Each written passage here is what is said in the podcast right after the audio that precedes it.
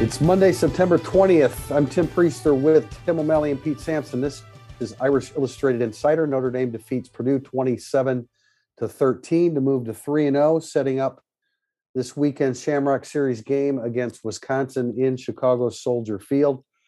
Guys, just your impression uh, from the game on Saturday. Notre Dame appeared to be a, a, a, somewhat better version of themselves. They still have their issues offensively, uh, but the defense really stepped up and uh, and really performed well in, in holding down a Purdue passing game that is certainly capable of scoring some points.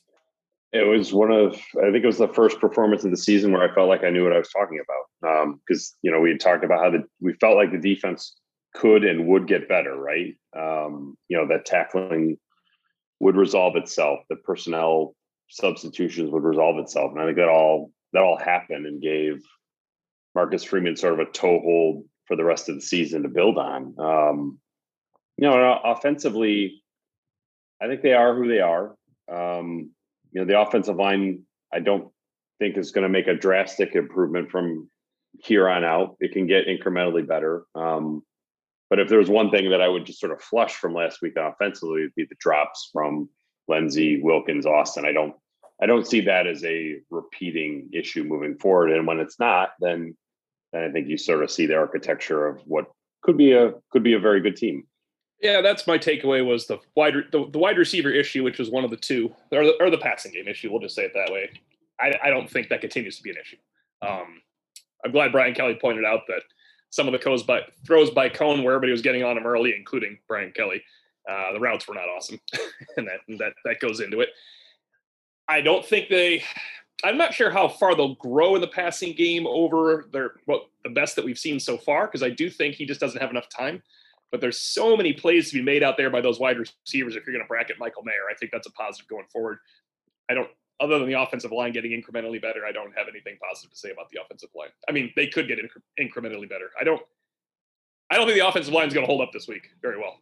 I think Notre Dame would have to win this game in a we'll get to this, I guess, but they're gonna have to win this game in a wow, look at that play by Kevin Austin. And thank goodness Kyren Williams made that play. It's that that's the type of offense I think we're looking at. Well, that was one of the reasons why I asked Brian Kelly today about chunk plays, because otherwise it's just if you don't do that, now think about how many third and long oh. situations they're going to face. I mean, there's just no doubt about it. But as it relates to Purdue and, and the offensive line, I, I said this in the tail of the tape. I think I think that that that that unit and those guys individually are are pretty mechanical right now, where where they they're just so intent on God, don't screw up on the the guy in front of me, that they're not reacting to linebacker blitzes. I understand corner blitzes are more difficult and more the responsibility of the running back and, and the quarterback, but they just can't. I mean, you just don't feel like their guards have any natural instinct to get off of one block and fill the hole where the linebacker is coming from. I don't know. It just looks really mechanical to me. Re, being rerouted, uh, wide receivers have to fight from being rerouted. And so many times, you know, if a if a DB puts hands on a receiver and throws him off his route, well, that throws the timing of the pass off. So I'm not making excuses for for Coan because he he wasn't particularly accurate, certainly compared to the first couple games, but it goes hand in hand. I, eh, you know, I asked Brian Kelly about the wide receivers and the message. I should have been aware that he's re- really hasn't probably spoken to them until you know later today. But he said as long as they prepare well, he's not going to necessarily get on them about a a misplay in a game. And I get where he's coming from there. But outside of Avery Davis, the senior players, you know, the other three senior receivers caught three passes and were targeted 17 times. Those aren't all Jack Coan's fault. No, of course not. No, no. Yeah, but that I don't you believe that Notre Dame's passing game and their wide receivers will continue to be a, a growing yeah entity yeah. on this team. Yeah, we uh, we actually I'm I'm hesitating to comment too much because we have a question on that in the second okay. segment where I, I just feel yeah. like uh, when I asked Kyren Williams after the game about look, this offense doesn't seem to have the six five eight six six three five six. They they don't have that in them right now. And I don't think they can have that in them. I, no, I, I agree. Yeah, I don't see. Yeah, especially. I mean, against Navy, but that's the only. That's the only game. That's the only game where I think the offensive line is going to have a major advantage against the defensive front. it's going to be really difficult to move the football this weekend. And and uh, you know, like people ask us, you know, what can they do in the running game to loosen that up? Well, one example that I saw was when they went to the two back and they they you know they sprint right after the snap, they sprint Tyree out to his left, and then you know that created enough of, of a diversion that on first and ten you hand it to Kyren Williams and it was a gain of five. Well, the way the offensive line is playing right now, second and five is paradise. Yeah, yeah I, mean, I mean, it's you mentioned third downs. You know what Notre Dame's average to go on third down was last weekend? Nine.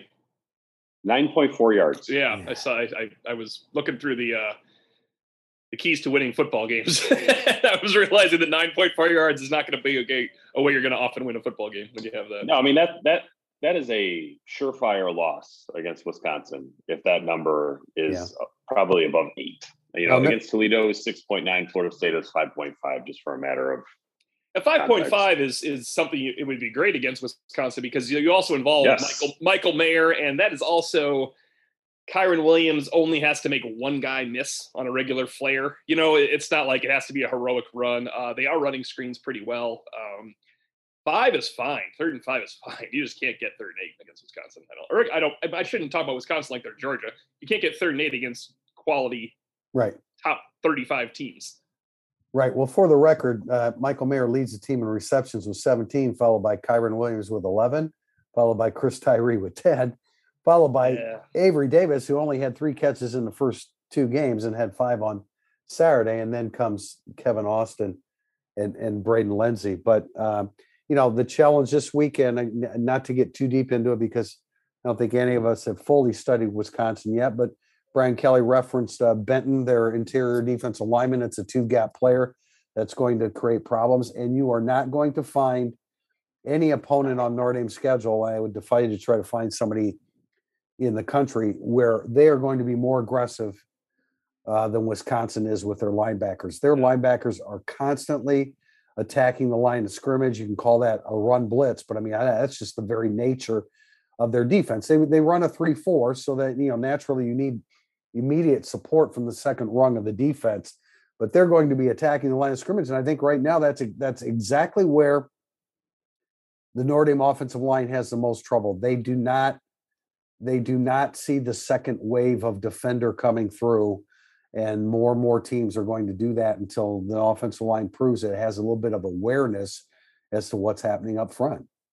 Yeah, it's, I mean, the very first play of the game, what what happens? Purdue Purdue rushes three at the line and then brings two linebackers from the middle, and they just sort of twist around, and one of them runs straight through and wipes out Jack Coan. Like that's you got to be, you know, some of that is some of it's on the quarterback to figure out where to go. Uh, but I mean, a lot of that is on the offensive line to figure out who's coming as well. Because it's you can't can't just have free rushers like that. And you know, three four is made to create free rushers.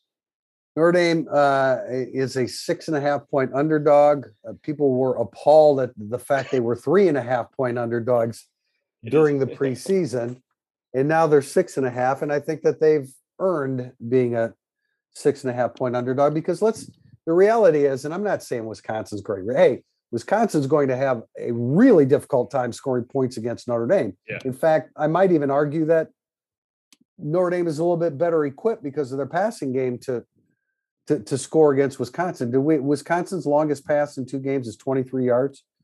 So, you know, they're they're going to struggle as well. Yeah, it's oh, not it, yeah, I just don't this is a, a matchup that I think is bad for Notre Dame's offensive line, but it is a chance for Tommy Rees to do more creative things that he's already doing, frankly. It's like involving the backs in the passing game is it's not a changeup anymore. It's that's like one of Notre Dame's fastballs. I mean, it's um he I think he is doing a good job game planning and play calling this year, probably better than what you know the general population would think. Um, but you're, you're trying to do it off of an offensive line where you never know how much time you're going to have, um, and that's it's hard to play call that way.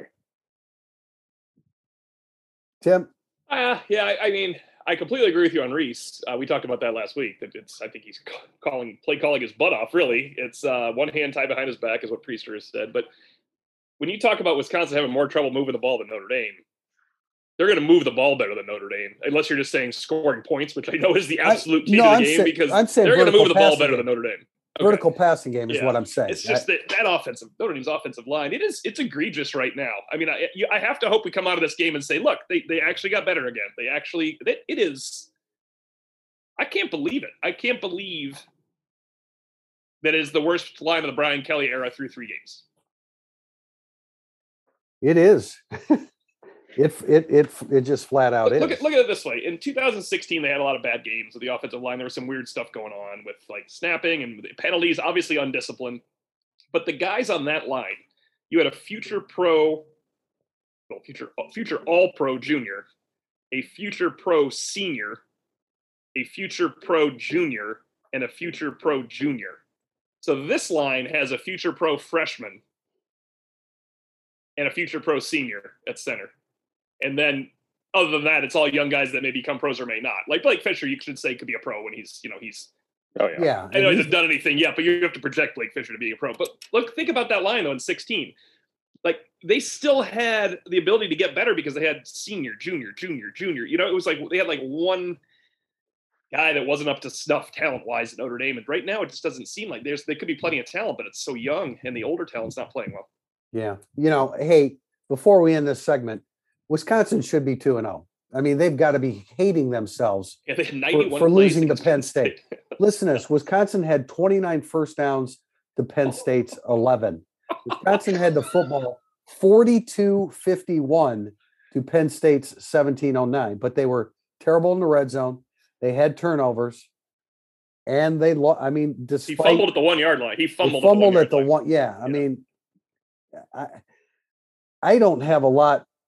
I mean, Graham Mertz isn't that damn good of a quarterback right now, man. No, no, it's not. I, I, I, I want to make sure I'm not overly talking up Wisconsin all week. I think Wisconsin. I actually think Wisconsin's going to win the game because Notre Dame's offensive line isn't good. Is is it isn't isn't fine. It's not okay. I think if Notre Dame's offensive line was okay, that Notre Dame would win the game.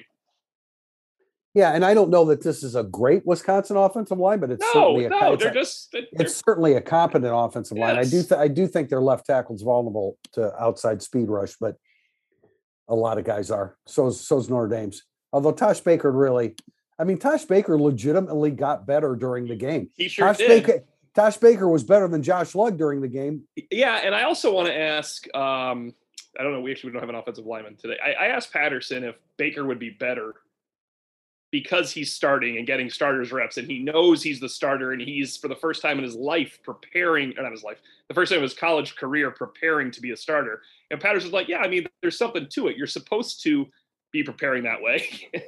But there's something about getting all the looks on first team reps and seeing all the blitzes and all the calls that you work on and scout team and stuff like that, that it just helps. And I think Baker will keep getting better. I, I'm not doubting the talent of Baker or Carmody coming up or Zeke Correll at center in the future. I just don't think the offensive line as a whole can be that good. Yeah, I mean Brian Kelly referenced this today, right? Like he was- talked up the Fisher, Carmody, Alt, Baker Baker. group of tackles. He's just like, we got four big time tackles down the road, and down the road Yeah. means like seasons from now. Um, so that's they're they've got they've got young guys who I think have a chance to be great. Um, but I think they've they're also working with some older players who you know can, can be good college players as their ce- ceiling, not future pros, and that you know that's Well, they- that's a little different from Notre like Notre Dame. Usually, if you're starting on the offensive line, it's because you're a future pro, and that's that's not really the case right now across the board. I think they need a 25 year old and a 23 year old to be decent college players the rest of the way. Yeah. Yeah. Michael Carmody expected back this week, so it'll be interesting to see what they do. I, I still think Tosh Baker's best position is right tackle. Um, But I back d- before we should clarify back. Back means he's back practicing out of the boot, right. right? Yeah, we don't, we, don't- he hasn't been on the field yet, so, so we don't know. Well, that'll be a question for uh, Thursday. Hey, speaking of questions, they'll be coming up in segment two, burning up the boards. Hey, this is Augie, Augie's Locker Room. When you come to the store, you're going to see things that you've probably never seen before unless you've been to a museum. Great items that go back to the Rockne era to the present. Website, augieslockerroom.com. Visit us here or the website. Segment two, burning up the boards. We start with a question from Golden by Name. Can we take a minute to appreciate the greatness of Kyle Hamilton? Monday Musings has done just that. Yeah. In an open Monday Thank you. Musings, I I am taking a minute to appreciate him. Oh man, he's something else. Yeah, it's fun to watch. He's been fun to watch since the first practice we saw him uh, at Culver when he He intercepted Phil three Jurkovec three times. Um, you know, it's, it's it's difficult to have immediate hype like he did and then exceed it, but that's what Hamilton is doing, which is pretty awesome to watch. I feel like I have to like pay homage to him every week and tell the tape. You know, I mean, he's just, yeah. uh, yeah, but you can only say so many good. He's just, he, he- he's unbelievably spectacular, Un, unbelievably spectacular. The fourth the, f- the fourth down play was incredible, Tim. The fourth down play was amazing.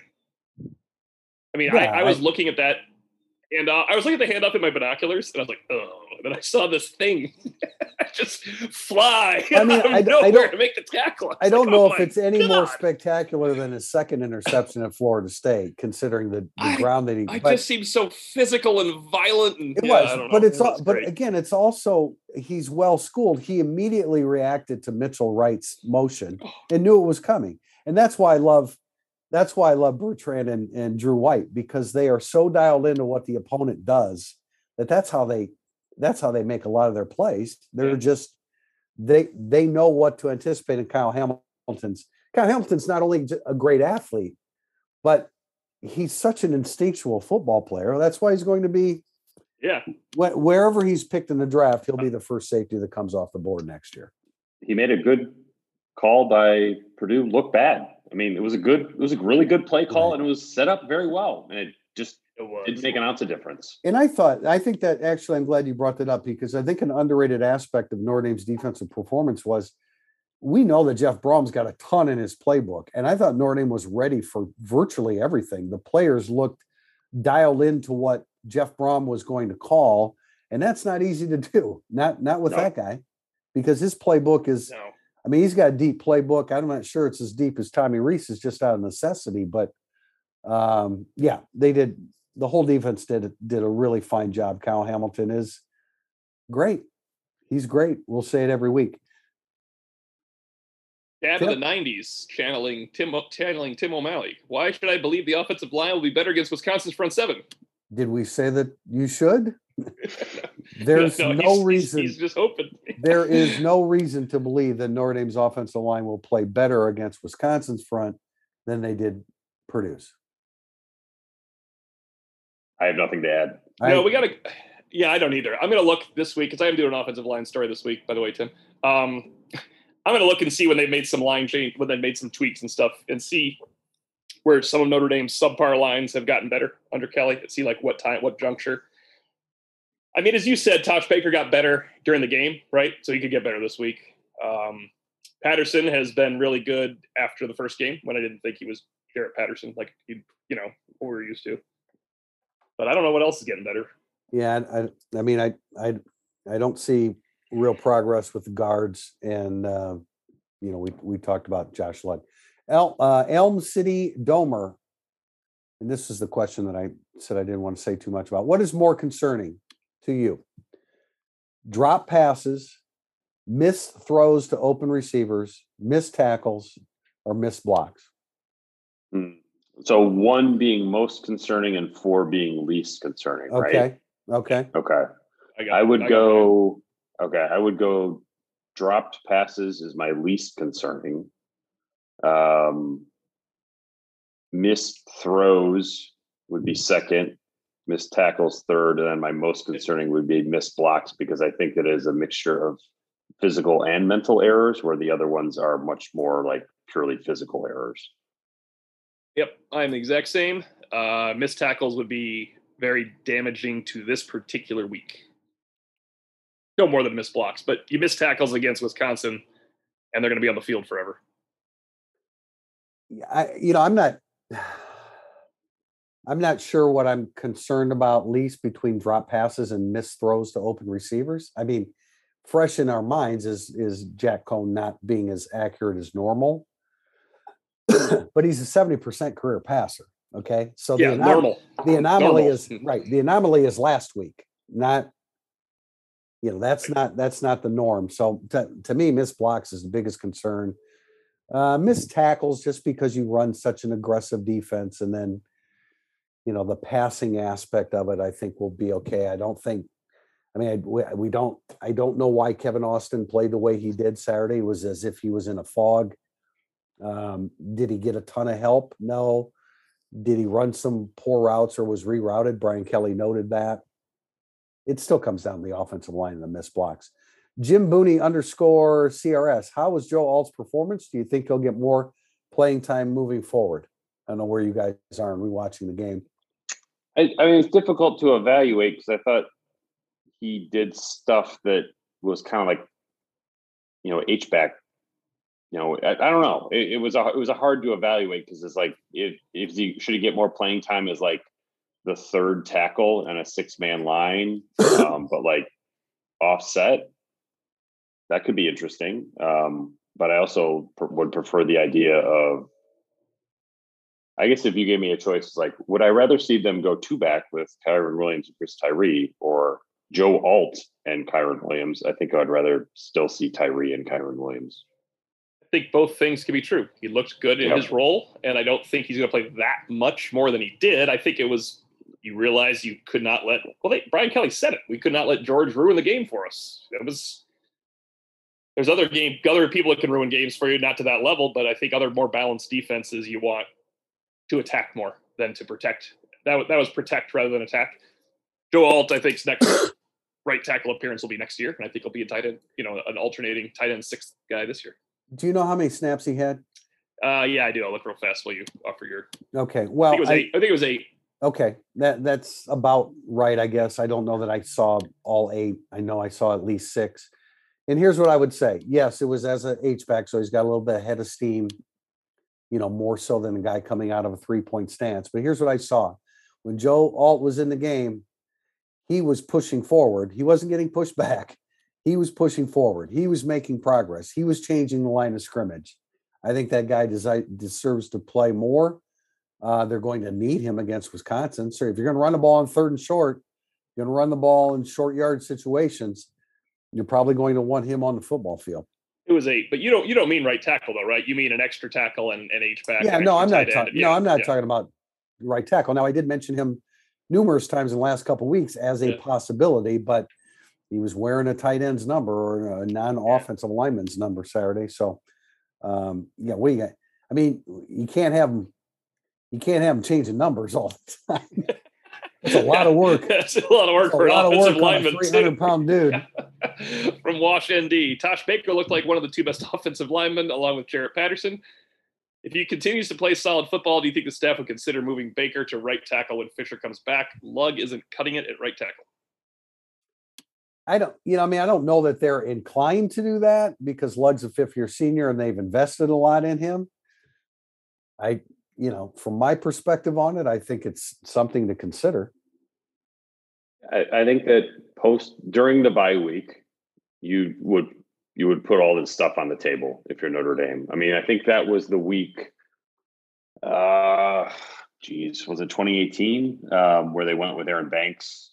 I think started playing him more. Yes. Um, you know, that's a that's a time to make that kind of lineup change. So, yeah, I, I would Washington D. Yes, you would consider it, but you probably wouldn't consider it for another three four weeks.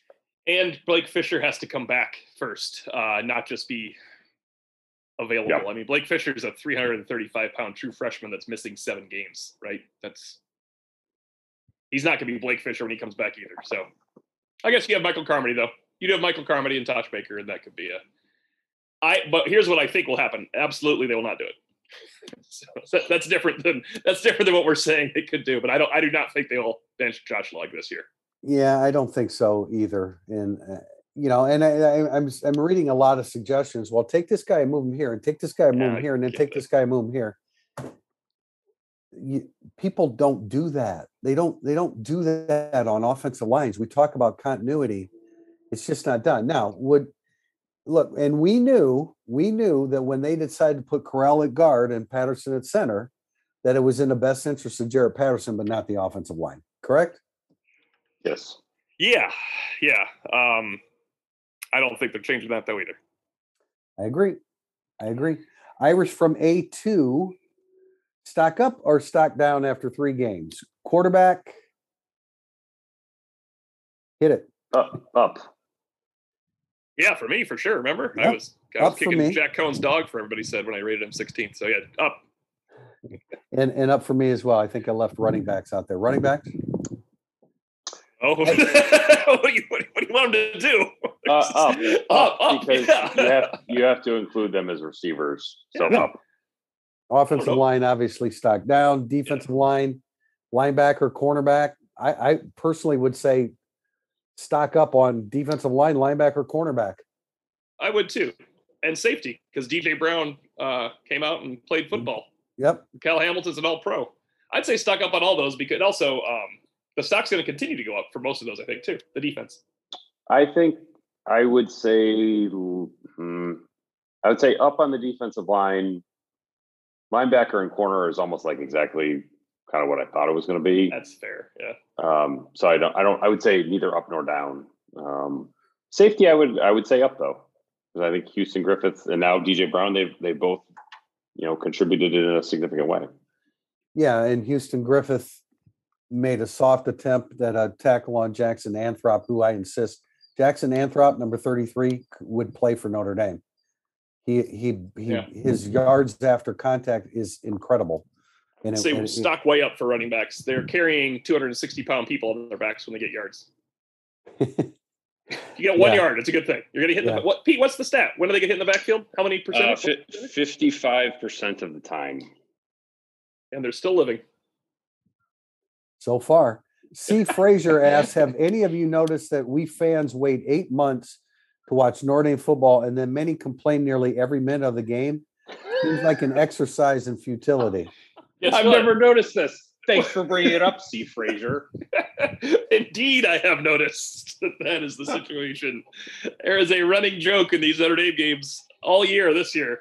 I don't want to look at the board. I just don't. I just don't. I just throw Well, it's as it's as if like the game starts and there are people that are poised at the keyboard, just waiting for something bad to happen to say that they should fire the coach, say that they should bench the player. I, I There's I'm plenty of time after the game for that. yes, I, yes, exactly. I'm I'm astonished at uh, the way f- college football players are just discarded series from series. You wouldn't have any players left. Especially as they age too. It's kind of a phenomenon. They get older and they get they get kicked off the team even faster. Right. Right. He's a junior. Get him out of there. Yes, uh, Steve Frazier, we have definitely noticed this. TJ from PA 70. We saw Jack Coan throw some errant passes against Purdue. It seems a bit out of character for him on the intermediate routes. Do you think his dislocated finger was a more significant issue than was let on, or was it just an off day? I he said it didn't. He didn't even think about it. I think. I think George Karlaftis breathing down his neck was, you know, a, a greater issue for Coan and some of the rerouted, the you know the rerouted uh, routes by the receivers. He didn't. It wasn't Jack Coan's best day, but he's a career seventy percent passer, and I would expect him to continue to be that. And frankly, you know, I think I think there's some downfield plays to be made. Again, another reason why I asked Brian Kelly about chunk plays. There's some downfield plays to be made against Wisconsin if you have the time and he can set his feet. I think if Lenzy makes the TD catch and Wilkins makes the catch, like forget Kevin Austin, just like write that off. But if you just did that, Coan would have finished 17 to 31 for about 300 yards and three touchdowns. And I don't know if we would be talking about this. And that has nothing to do with Jack Coan. Yeah, and that's a you know, I mean, Je- Joe Wilkins has to make a, a very good to a great play to make that catch, but that's what receivers do, man. I mean, that's what receivers are expected made to do. he made an even better play at Florida State. He did. He did. You know, and they they needed one against Purdue there, and that that was rifled. Uh, can we? Are we talking about uh, Jack Coan's arm strength anymore? Is that clearly not? It's clearly not an issue. It's clearly not an issue. NDFB, how do you see the quarterback situation playing out? Is it going to be a two quarterback system the rest of the season, or will Buchner take the starting job? Please go first, Pete. Um, I thought don't Third. see. I don't see a way Buchner can take the starting job unless the season really goes off the rails. Um, but I do think it needs to be a two quarterback system the rest of the, the rest of the year. You know, is that four to one snaps Coan to Buchner? Is it five to one? Is it three to one? Is it two to one? I I don't know. Um, but I do think Tyler Buchner's hamstring is really, really important for this weekend because um, they they need that change up. Um, but I, man, I just I don't I don't see how Jack Coan hasn't done anything to not play him. You know what I mean? Like he's playing really well. I think they will absolutely employ Tyler Buchner every time he is healthy enough to be out there um, in the game plan.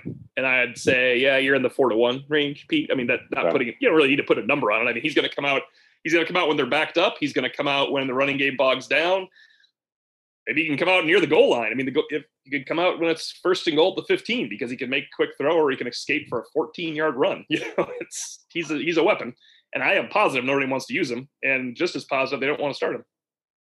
And he's strong, isn't he? I mean, just, yeah. the, the first snap that that that that play absolutely should go for negative yardage, and he gained five yards. He's he's yeah. strong and quick, and he's really good. The only way Notre Dame gets to double digit victories this season is if a Jack Coan is a starter and gets the majority of the snaps, and B Tyler Buchner continues to play an integral role, more or less depending upon the situation yeah. in each game. Sweet Lou Corduroy what are your thoughts on Isaiah Foskey through the first three games? Is he performing up to your expectations this season? And what do you think is his ceiling? I think he's exceeding uh, expectations based on you know what we saw in August. Like he's a he's sort of the dynamic pass rusher that you hope Notre Dame was going to have, and so I mean I think his ceiling is uh,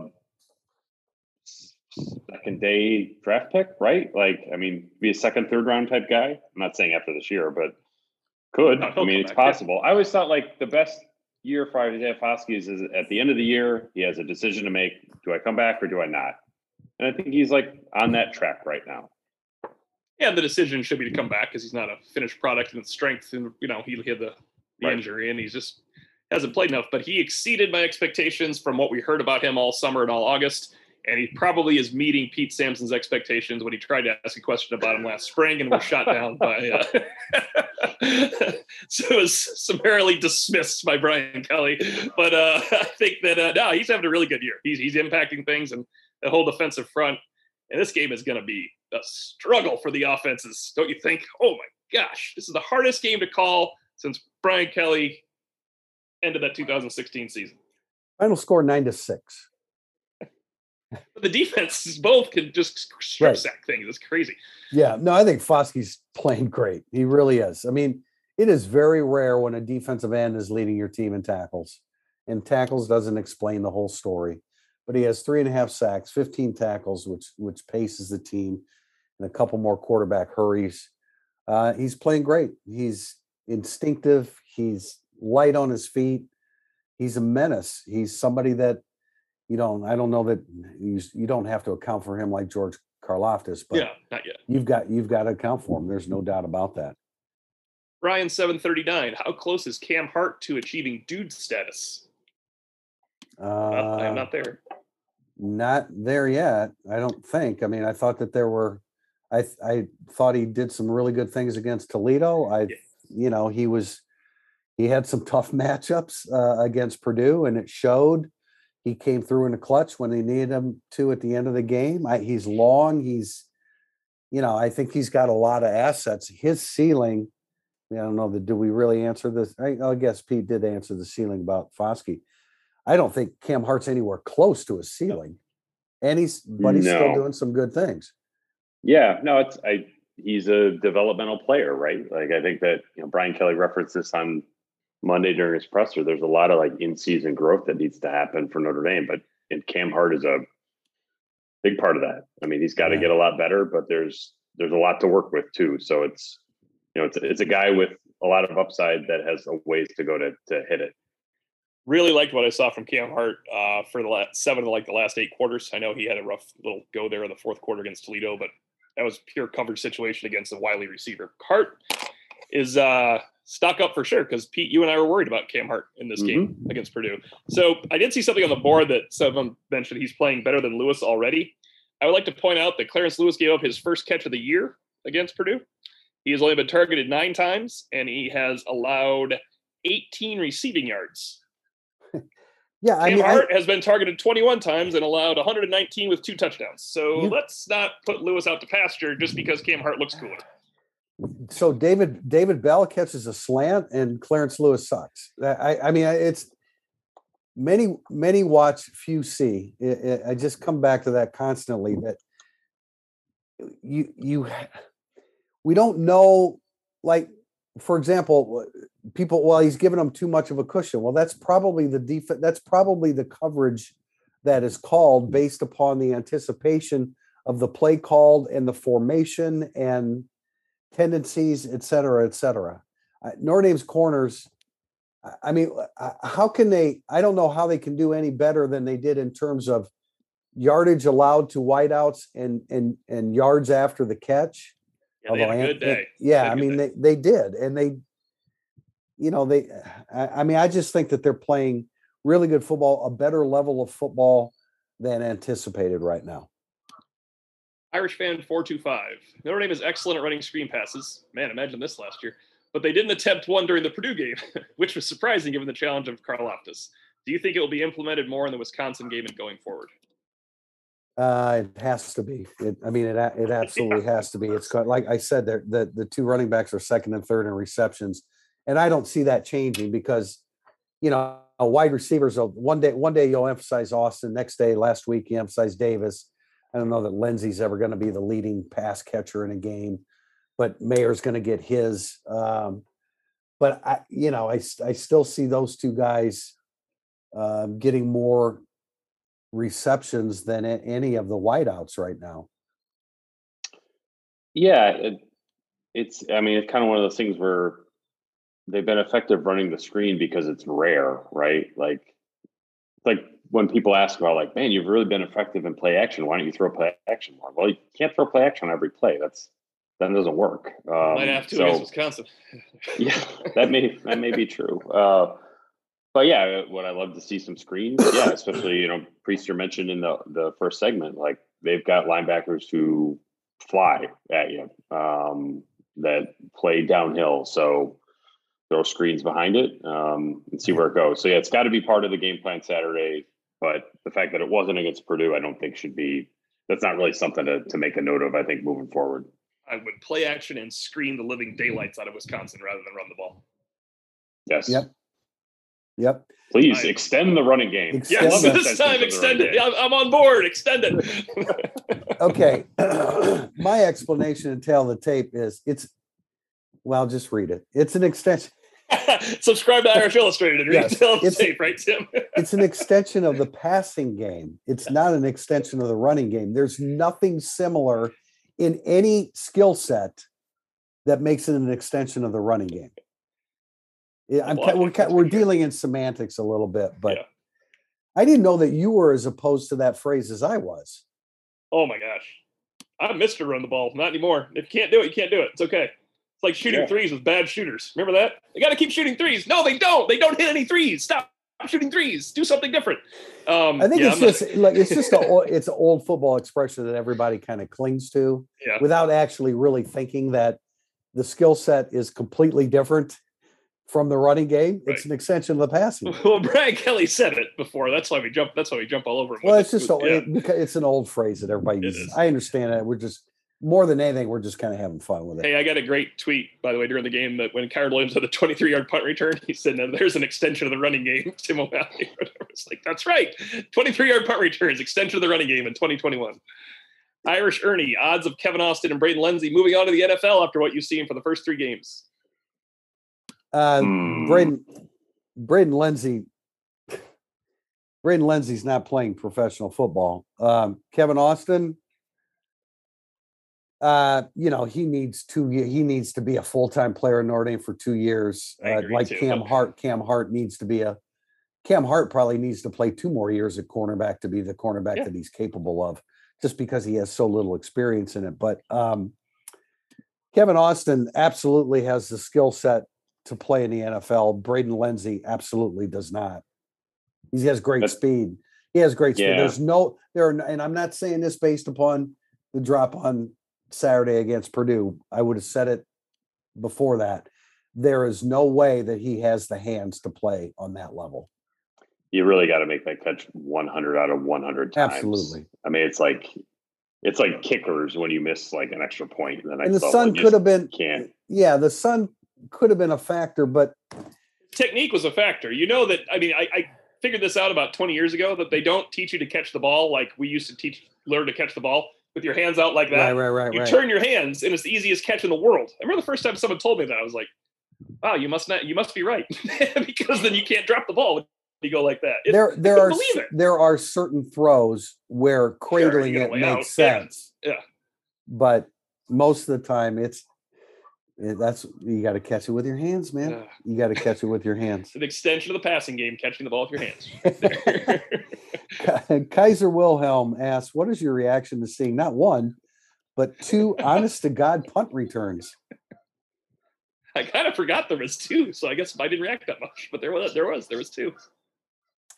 I find it um, like you like audibly in the stadium. You you hear this you hear this buzz like, "Oh my God, Kyren Williams is returning a punt." It it was uh, it was really funny to hear the buzz in the crowd because it's like, "Is he? Willie? He is." it's like when they have a bad basketball team back kind of before break uh, in the MacLeod era, and someone would dunk on Notre Dame, and the whole crowd would just explode like they couldn't believe this six eight person just jumped up and dunked a basketball at a Notre Dame game. You have Chris Webber Um, dunking backwards. After the game, I was not in Jeff Brohm's presser, but for Matt Fortuna, who I work with at the Athletic, mentioned that he um, Brohm was asked about, you know, do you have a starting quarterback sort of competition or controversy or however you want to phrase it moving forward? And Brom was like, no, no, no, like Jack Plummer's our guy.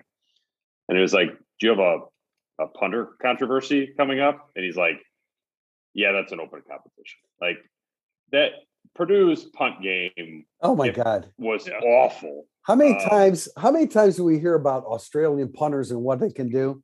That Australian punter needs to be shipped back. He was actually an Austrian punter. They uh, got it from the wrong country. Was, that was just that was really bad. Like stop hitting line drives. I, you know, it isn't often that a punter gets pulled in a game, but man, that, you know, he had to be. That was pretty bad. Uh, okay, Statman seventy two. O'Malley, how are you feeling about your preseason prediction that Notre Dame will win as an underdog this season? I don't think you're feeling too good about it, Tim. I feel worse than I did when I made that preseason prediction because I thought they would beat Wisconsin when I made that preseason prediction. So that's a tough one.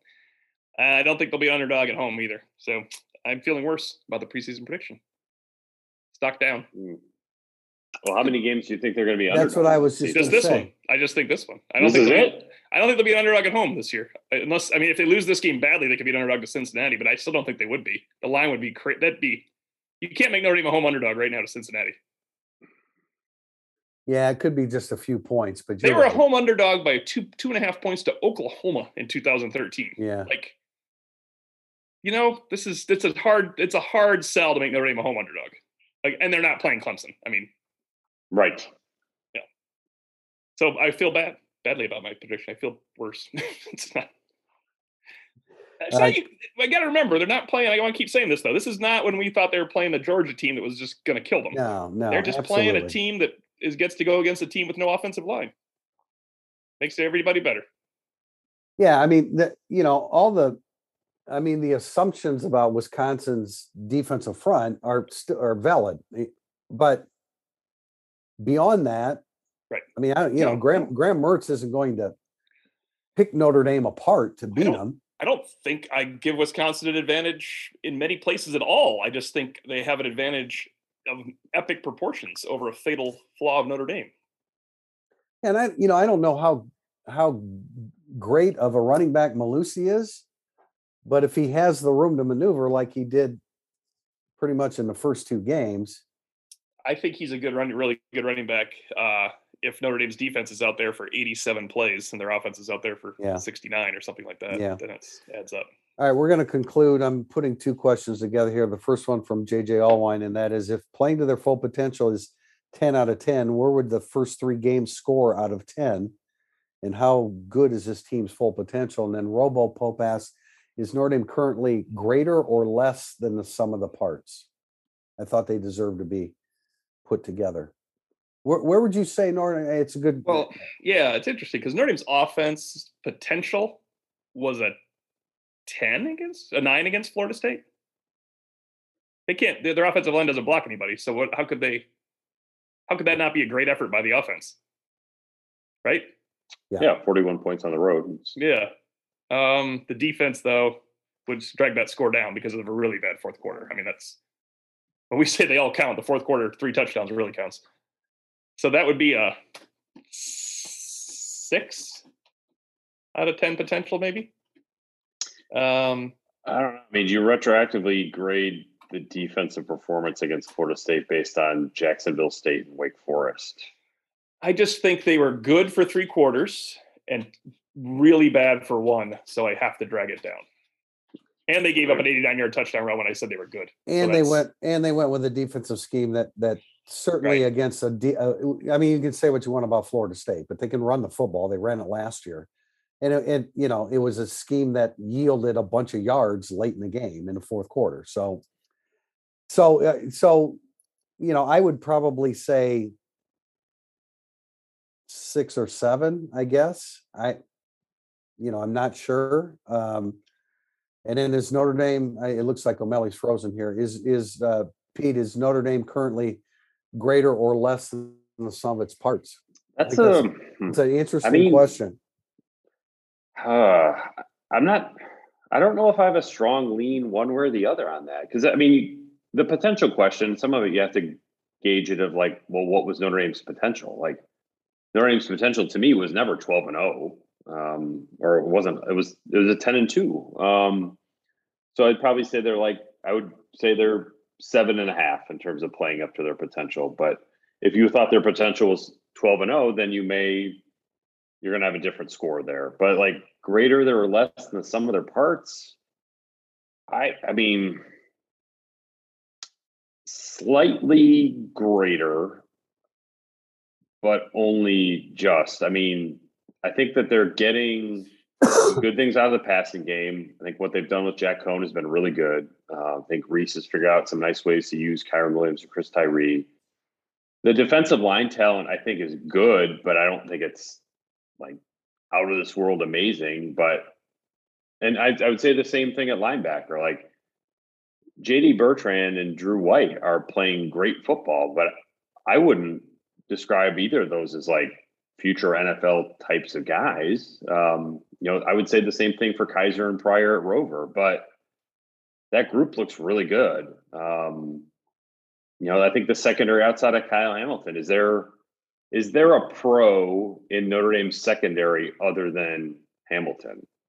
I don't. I don't think so. Um, so I think there, if you look at it that way, you you don't you feel like they're they're playing greater. Slightly greater yeah. than the I mean, I, I, think maybe, like I said, if if Cam Hart was a three year starter at corner in college, yeah, because of his length, because of his athleticism, I think maybe he could project to that. But I mean, we knew we knew the offensive line was going to struggle they're playing worse than anticipated. Yes. But, but that's not the case anywhere else, right? Yeah. I mean, it's like the uh, what stock up, stock down question that was asked earlier. Like there are, I, yeah, I feel like linebacker and defensive line are probably about, or corner or, you know, about what we thought. But there was only one position that you looked at and be like, man, that's, that's less than what I thought it would be. And is, that's not enough to like outweigh the every other position yeah group, right? So that's that's why I'd yeah. say it's greater than the sum of their parts, but it's not. They're not maximizing everything they've got.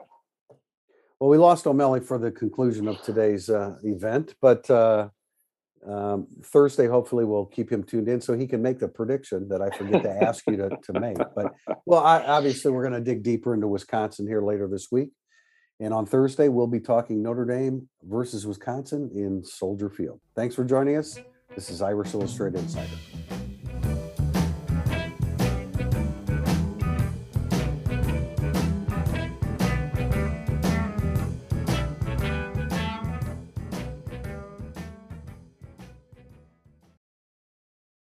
Thank you for listening to the Irish Illustrated Insider Podcast.